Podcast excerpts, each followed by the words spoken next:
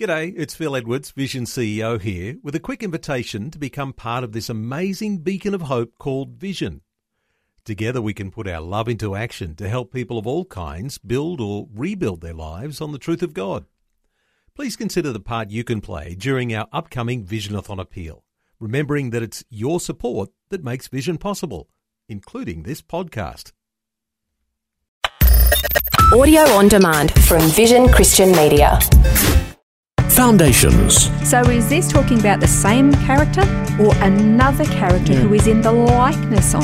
So again, you get to the question is Melchizedek a pre incarnate Jesus or not? We don't know. Foundations. Understanding the Jewish foundations of our Christian faith. With Robbo Robinson and Mandy Warby. When we've learned about the law of Moses, we didn't really look at the role of the priests, but there have been two primary priesthoods, and it's important to compare them so that we understand their roles and why they differ the way they do.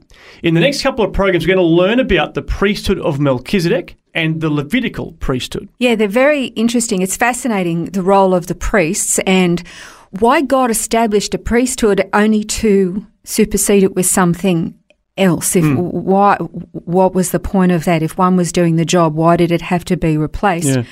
But it's interesting that when you go back a little bit before, well, actually not a little bit, it's quite a long way actually, to the days of Abraham, to the days when Melchizedek was actually king and priest in the city of Salem, which eventually became the city of Jerusalem. So we're going to look at those priesthoods.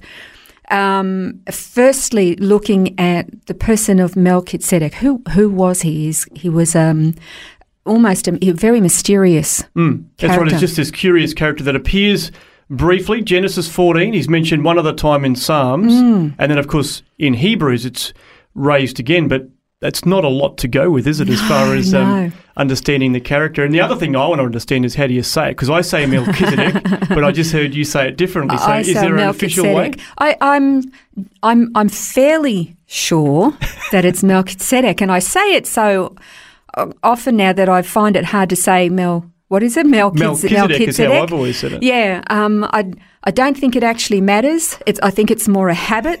So feel free to say Melchizedek, Melchizedek Yes, well, and I I'll say Melchizedek. I'll stumble over yours and you'll stumble over mine, so it's probably safer Let's, to do that. there are so many other things we could have a bone of contention about. Yeah. Let's not make that one of them. Very cool. So the big, actually, one of the big bones of contention is was Melchizedek actually a pre-incarnate Jesus, Mm. and so was he a theophany? The thing is, we, we don't actually know. You you said yourself there's very little information in the Bible about who this man was, but we do know that he was a priest before God, and he had some interaction with Abraham. Yeah, so this is found in Genesis 14, the account of where Lot is actually has been separated from Abraham, and there's a bit of a raid. A few kings will have a fight together, and Lot and all of his family get taken away hostage mm. at the end of this battle. And Abraham actually forms a raiding party and goes and rescues them Go all. It's Abraham. Quite, quite an amazing story. But on the way back, they've basically rescued Lot and his family. They've plundered these other kings. And then they come back to Salem, and Melchizedek appears, and there's this very interesting exchange that goes on. Mm. Abraham offers tithes to Melchizedek, and then he offers to Abraham bread and wine, which is obviously quite curious. Very much. And then that's sort of all we hear. That's you know that little Yes. passage, Genesis 14, and then he's gone.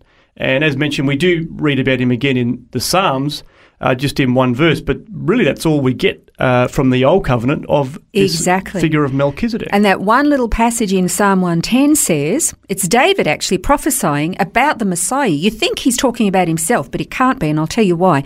What he says in verse 4 of Psalm 110, he says, The Lord has sworn and will not change his mind.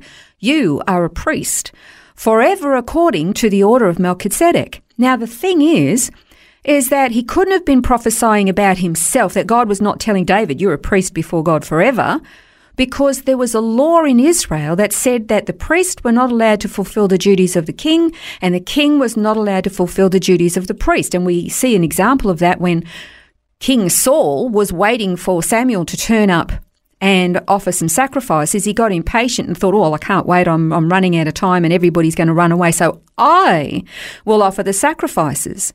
And when Samuel turned up, he said, The Lord is tearing your kingdom away from you. Hmm. So, you know, there was no crossover between roles. But the, the thing about Melchizedek was that he was a king and a priest who served the one true God. And this is before the nation of Israel had been formed. This was the days of Abraham, and it was before the law had been given. And so God was saying that he was going to bring one, this one forward who was going to be in the order of Melchizedek, which means he had to be a king and a priest. This is outlined carefully in Hebrews 7. There's a, a long list of characteristics that are given in that chapter on Melchizedek. Well, he was the king of Salem, and Salem means peace, so he's the king of peace. He was a priest before the Most High God. His name means king of righteousness. He had no mother, no father, and no family lineage, no beginning and no end. He has a perpetual priesthood before God. That means he's eternal. Um, he held the right to receive tithes. He was a priest before the establishment of Aaron's family. And there was no temple in Salem. Um, and there's no mention of sacrifices. There could have been, it's just speculation. Um, but he was, uh, from what we can see, he was the only priest. Like there wasn't like a whole family of priests working alongside of him. So, f- for the most part, he was a lone priest. But he was also a king. And that raises the question was he a theophany, a pre incarnate revelation of Jesus? You would look at that and you would think so.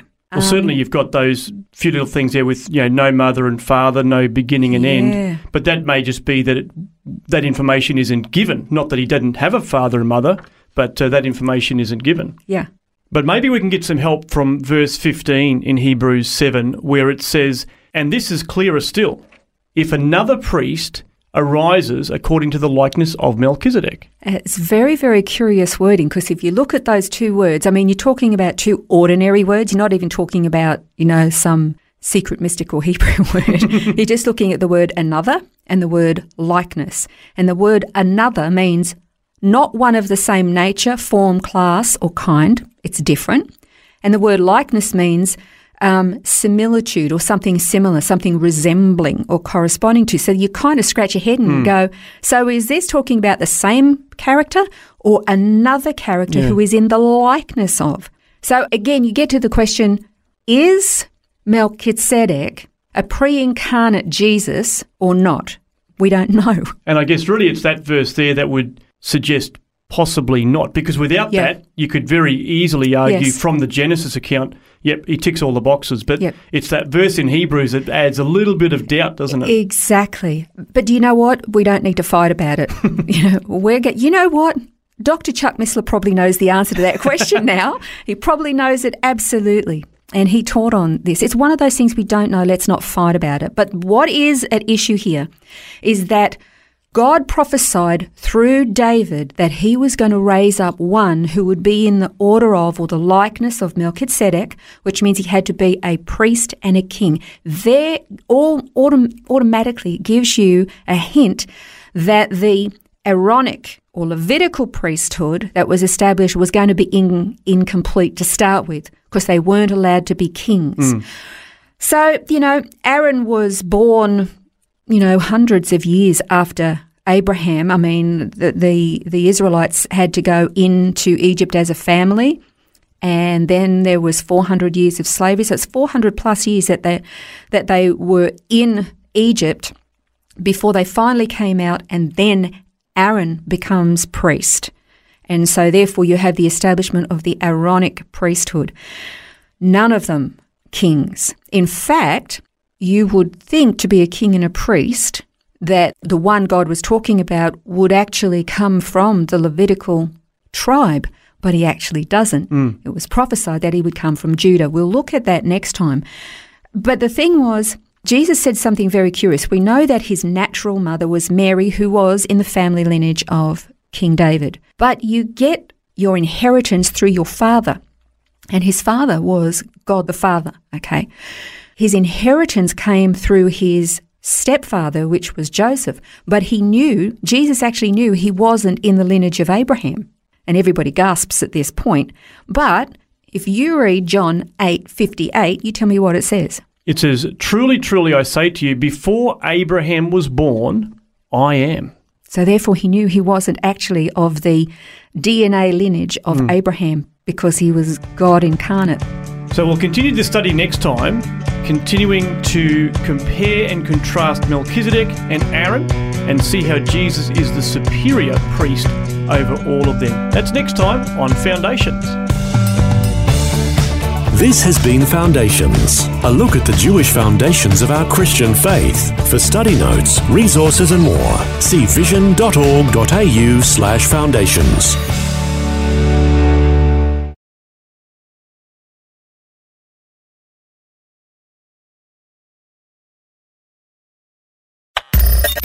Thanks for taking time to listen to this audio on demand from Vision Christian Media.